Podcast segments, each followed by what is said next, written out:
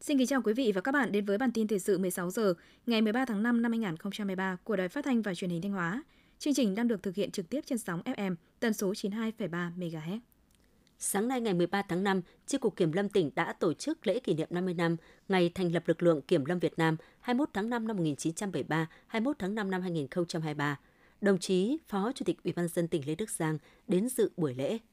Sau 50 năm xây dựng và phát triển, lực lượng Kiểm lâm tỉnh Thanh Hóa đã không ngừng trưởng thành lớn mạnh. Lực lượng Kiểm lâm Thanh Hóa qua các thời kỳ đã tích cực tham mưu cho cấp ủy chính quyền trong công tác bảo vệ phát triển rừng, Đặc biệt trong những năm gần đây, công tác bảo vệ phát triển rừng được thực hiện theo hướng kết hợp bảo vệ tài nguyên rừng với phát triển kinh tế, nâng cao đời sống cho nhân dân. Đồng bào các dân tộc các huyện miền núi và ở những khu vực có rừng đưa lâm nghiệp chính thức trở thành ngành kinh tế kỹ thuật, đóng góp quan trọng vào sự phát triển chung của cả tỉnh.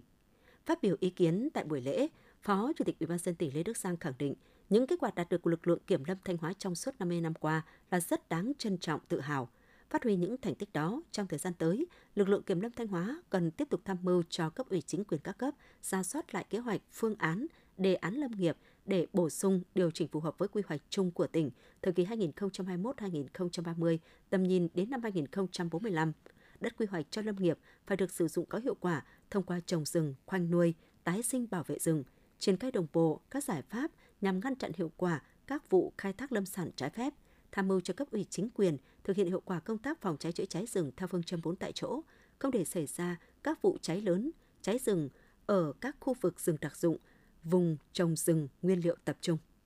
Đến nay, Hội Nông dân Thanh Hóa đã triển khai hơn 90% nội dung tuyên truyền trên không gian mạng. Hơn 70% các văn bản chỉ đạo hướng dẫn của hội, cấp tỉnh và cấp huyện được cập nhật kịp thời trên website của hội. Hỗ trợ đào tạo, xây dựng và chứng nhận theo quy trình hiện hành nông nghiệp tốt – Toàn tỉnh có 828 hợp tác xã hoạt động trong lĩnh vực nông nghiệp. Trong đó, nhiều hợp tác xã đã đẩy mạnh ứng dụng khoa học công nghệ, chuyển đổi số trong quá trình sản xuất, giới thiệu quảng bá sản phẩm tới người tiêu dùng thông qua các sàn thương mại điện tử, các trang mạng xã hội nhằm đáp ứng những yêu cầu mới của khách hàng. Bên cạnh đó, Hội nông dân tỉnh và Bưu điện tỉnh đã ký kết thỏa thuận hợp tác hỗ trợ nông dân chuyển đổi số trong sản xuất và tiêu thụ nông sản, hàng hóa giai đoạn 2022-2025 với mục tiêu ban đầu sẽ vận động được từ 4.000 hộ sản xuất, chế biến, kinh doanh nông lâm nghiệp, thủy hải sản để bán và giới thiệu sản phẩm trên sàn giao dịch thương mại điện tử của Bưu điện. Huyện Lăng Chánh, tỉnh Thanh Hóa có trên 13.000 hecta tre luồng, chiếm 45% tổng diện tích tre luồng toàn tỉnh. Đây đang là cây trồng chủ lực trong phát triển kinh tế ở địa phương, góp phần nâng cao thu nhập, đảm bảo đời sống cho nhiều hộ dân. Thời gian qua, huyện Lang Chánh đã tích cực chuyển giao các biện pháp phục tráng thâm canh rừng luồng, có bón phân cho các hộ trồng tre luồng nhằm tăng năng suất và tỷ lệ sinh măng. Từ đầu năm đến nay, các hộ dân đã khai thác được gần 3,2 triệu cây tre luồng và hầu hết các sản phẩm sau khi khai thác đều được các doanh nghiệp, đại lý thu mua đưa đi tiêu thụ và phục vụ chế biến lâm sản.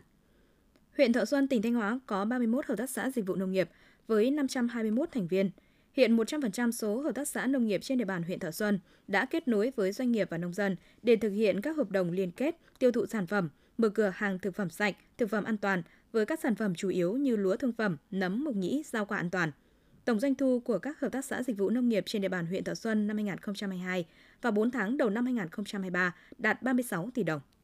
Tiếp theo là phần tin trong nước sáng ngày 13 tháng 5, tiếp tục chương trình phiên họp thứ 23 dưới sự điều hành của Phó Chủ tịch Quốc hội Nguyễn Đức Hải, Ủy ban Thường vụ Quốc hội cho ý kiến dự thảo nghị quyết về giảm thuế giá trị gia tăng. Ủy ban Thường vụ Quốc hội đề nghị không mở rộng phạm vi áp dụng giảm thuế giá trị gia tăng năm 2023 với một số lĩnh vực như ngân hàng, chứng khoán, bảo hiểm, kinh doanh bất động sản, khai khoáng, viễn thông, công nghệ thông tin, tiếp tục giảm thuế giá trị gia tăng năm 2023 với phạm vi theo nghị quyết số 43.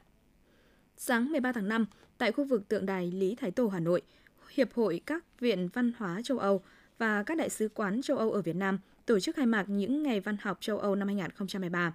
Năm nay, với sự đa dạng của các tác phẩm đến từ Vương quốc Anh, Ba Lan, Bỉ, Đan Mạch, Đức, Hungary, Pháp, Phần Lan, Cộng hòa Séc, Tây Ban Nha, Thụy Điển, Thụy Sĩ và Italy, công chúng yêu sách ở Việt Nam có cơ hội tìm được cho mình những tác phẩm hay nhân vật ưa thích. Các tác phẩm được trưng bày giới thiệu tại các buổi hội thảo, giới thiệu sách và triển lãm. Ủy ban nhân dân ba tỉnh Quảng Ninh, Hải Dương, Bắc Giang đã thống nhất xin ý kiến lãnh đạo Bộ Văn hóa Thể thao và Du lịch về việc bổ sung bãi cọc Bạch Đằng vào hồ sơ yên tử để trình Tổ chức Giáo dục, Khoa học và Văn hóa Liên Hợp Quốc UNESCO công nhận là di sản văn hóa thế giới. Cụ thể, trong quá trình triển khai, đơn vị tư vấn đã lựa chọn 3 điểm là bãi cọc Yên Giang, bãi cọc Đồng Vạn Muối và bãi cọc Đồng Má Ngựa thuộc khu di tích lịch sử Bạch Đằng, thị xã Quảng Yên, tỉnh Quảng Ninh đưa vào bảng trình bày tên 32 di tích để nghiên cứu xây dựng hồ sơ. Ủy ban nhân dân thành phố Móng Cái, Quảng Ninh thông tin, lễ hội Hoa Sim biên giới năm 2023 với chủ đề Sắc màu biên cương sẽ được tổ chức tại xã Hải Sơn trong hai ngày 20 và 21 tháng 5 tới. Lễ hội gắn với các hoạt động phát triển du lịch cộng đồng nhằm tiếp tục cụ thể hóa và triển khai thực hiện các chương trình, kế hoạch về phát triển du lịch trở thành ngành kinh tế mũi nhọn, phát triển du lịch quốc gia Trà Cổ Móng Cái, đề án phát triển du lịch thành phố đến năm 2025, định hướng đến năm 2030. Dự kiến lễ hội sẽ thu hút trên 10.000 lượt du khách đến các điểm du lịch trên địa bàn xã Hải Sơn. Nhân dịp kỷ niệm 133 năm ngày sinh Chủ tịch Hồ Chí Minh 19 tháng 5 năm 1890, 19 tháng 5 năm 2023, ngày 12 tháng 5, Trung tâm Lưu trữ Quốc gia 3 tổ chức giới thiệu và tiếp nhận tài liệu về Chủ tịch Hồ Chí Minh của cố họa sĩ Bùi Trang Trước do gia đình trao tặng. Bà Nguyễn Thị Minh Thủy, con gái cố họa sĩ Bùi Trang Trước và gia đình đã trao tặng Trung tâm Lưu trữ Quốc gia 3 bức tranh vẽ bằng bột màu chân dung Chủ tịch Hồ Chí Minh. Đây là bức tranh do họa sĩ Bùi Trang Trước vẽ tháng 5 năm 1970. Bức tranh khổ lớn khoảng 90 cm x 120 cm. Ngày 13 tháng 5 tại Hà Nội, Hội Đồng đội Trung ương tổ chức trao giải thưởng Kim Đồng năm học 2022-2023, phần thưởng cao quý của Trung ương đoàn cho 122 chỉ huy đội, đội viên tiêu biểu. Bộ Giáo dục và Đào tạo tặng bằng khen cho 16 em có thành tích tiêu biểu xuất sắc trong 122 em đạt giải thưởng Kim Đồng năm học 2022-2023.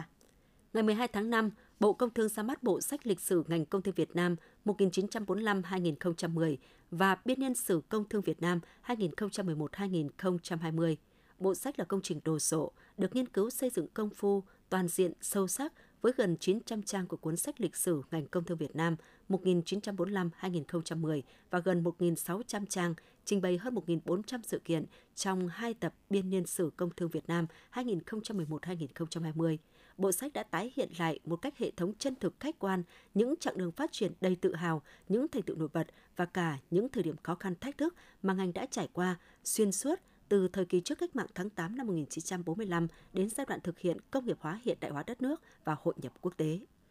Trước tình trạng người dân rút bảo hiểm xã hội một lần gia tăng, Bảo hiểm xã hội Việt Nam chỉ đạo bảo hiểm các địa phương tạo điều kiện thuận lợi tối đa và đảm bảo quyền lợi cho người lao động. Riêng sáng thứ Bảy vẫn làm việc và ưu tiên tiếp nhận hồ sơ bảo hiểm xã hội một lần. Không được yêu cầu người lao động khi đến nộp hồ sơ trực tiếp phải đặt lịch làm việc, sau đó mới quay lại nộp hồ sơ bảo hiểm xã hội một lần. Các đơn vị phải bố trí đầy đủ nhân lực và thời gian hợp lý, tránh để ùn tắc hồ sơ thủ tục. Theo số liệu thống kê của Trung tâm Kiểm soát Bệnh tật tỉnh Đắk Lắk, tính từ đầu năm đến ngày 12 tháng 5, toàn tỉnh ghi nhận 283 trường hợp mắc sốt xuất huyết. Theo bác sĩ Lê Phúc, Phó Giám đốc Trung tâm Kiểm soát Bệnh tật tỉnh Đắk Lắk cho biết, khó khăn trong phòng chống dịch sốt xuất huyết hiện nay là thiếu hóa chất do thiếu kinh phí và chưa đấu thầu được. Trước mắt, trung tâm đã đề xuất Viện Vệ sinh Dịch tễ Tây Nguyên hỗ trợ một phần hóa chất để đáp ứng xử lý các ổ dịch. Theo số liệu báo cáo của Bộ Y tế, tỷ lệ người dân mắc các bệnh về sức khỏe tâm thần chiếm khoảng 14,9% dân số, nghĩa là có khoảng gần đến 15 triệu người. Trầm cảm là vấn đề hay gặp ở trẻ vị thành niên. Số trẻ bị trầm cảm do bị trải qua những điều căng thẳng trong cuộc sống như áp lực, sự kỳ vọng của gia đình với trẻ về học tập, mâu thuẫn bạn bè lâu ngày không được giải quyết, bất đồng quan điểm hoặc thiếu sự quan tâm đối với trẻ. Trầm cảm tuổi vị thành niên có thể phòng ngừa được khi cha mẹ quan tâm và cùng con sắp xếp các hoạt động sinh hoạt hàng ngày phù hợp, luôn sát sao, khuyến khích trẻ ngủ đủ giấc, ăn uống điều độ, hoạt động thể chất và làm những việc mà con thích. Cục Quản lý thị trường Thành phố Hồ Chí Minh đã giám sát tiêu hủy 6.720 đơn vị sản phẩm hàng hóa không rõ nguồn gốc xuất xứ, giả mạo nhãn hiệu, tổng trị giá trên 363 triệu đồng. Cụ thể, đội quản lý thị trường số 12 và các phòng chức năng của Cục Quản lý thị trường Thành phố Hồ Chí Minh chứng kiến việc tiêu hủy 6.720 đơn vị sản phẩm hàng hóa vi phạm thuộc 30 quyết định xử phạt vi phạm hành chính do Chủ tịch Ủy ban dân Thành phố Hồ Chí Minh và Cục ban hành. Trung tâm Khí tượng Thủy văn Quốc gia cho biết, hiện tượng El Nino sẽ xuất hiện vào cuối tháng 5 đầu tháng 6 với xác suất khoảng 70 đến 80% và có thể kéo sang đầu năm 2024. Khi El Nino xuất hiện, thời tiết thường nóng hơn, nhiệt độ trung bình các tháng hè có thể cao hơn và thậm chí có thể xuất hiện những kỷ lục mới về nắng nóng. Đỉnh điểm ngày 6 tháng 5 có tới 25 trạm ghi nhận giá trị nhiệt độ vượt lịch sử cùng thời kỳ. hồi xuân Thanh Hóa lên đến 44,1 độ C. Đây là mức nhiệt cao nhất hệ thống quan trắc khí tượng Việt Nam ghi nhận được cho đến nay. Đồng thời El Nino cũng gây thiếu hụt mưa ở hầu hết các khu vực, gây ra tình trạng khô hạn. Tuy nhiên cũng chính nó có thể gây mưa lớn cực đoan, lượng mưa kỷ lục trong một ngày. Quý vị và các bạn vừa theo dõi bản tin 16 giờ của Đài Phát thanh và Truyền hình Thanh Hóa. Mời quý vị tiếp tục đón nghe chương trình tiếp theo của Đài Phát thanh và Truyền hình Thanh Hóa.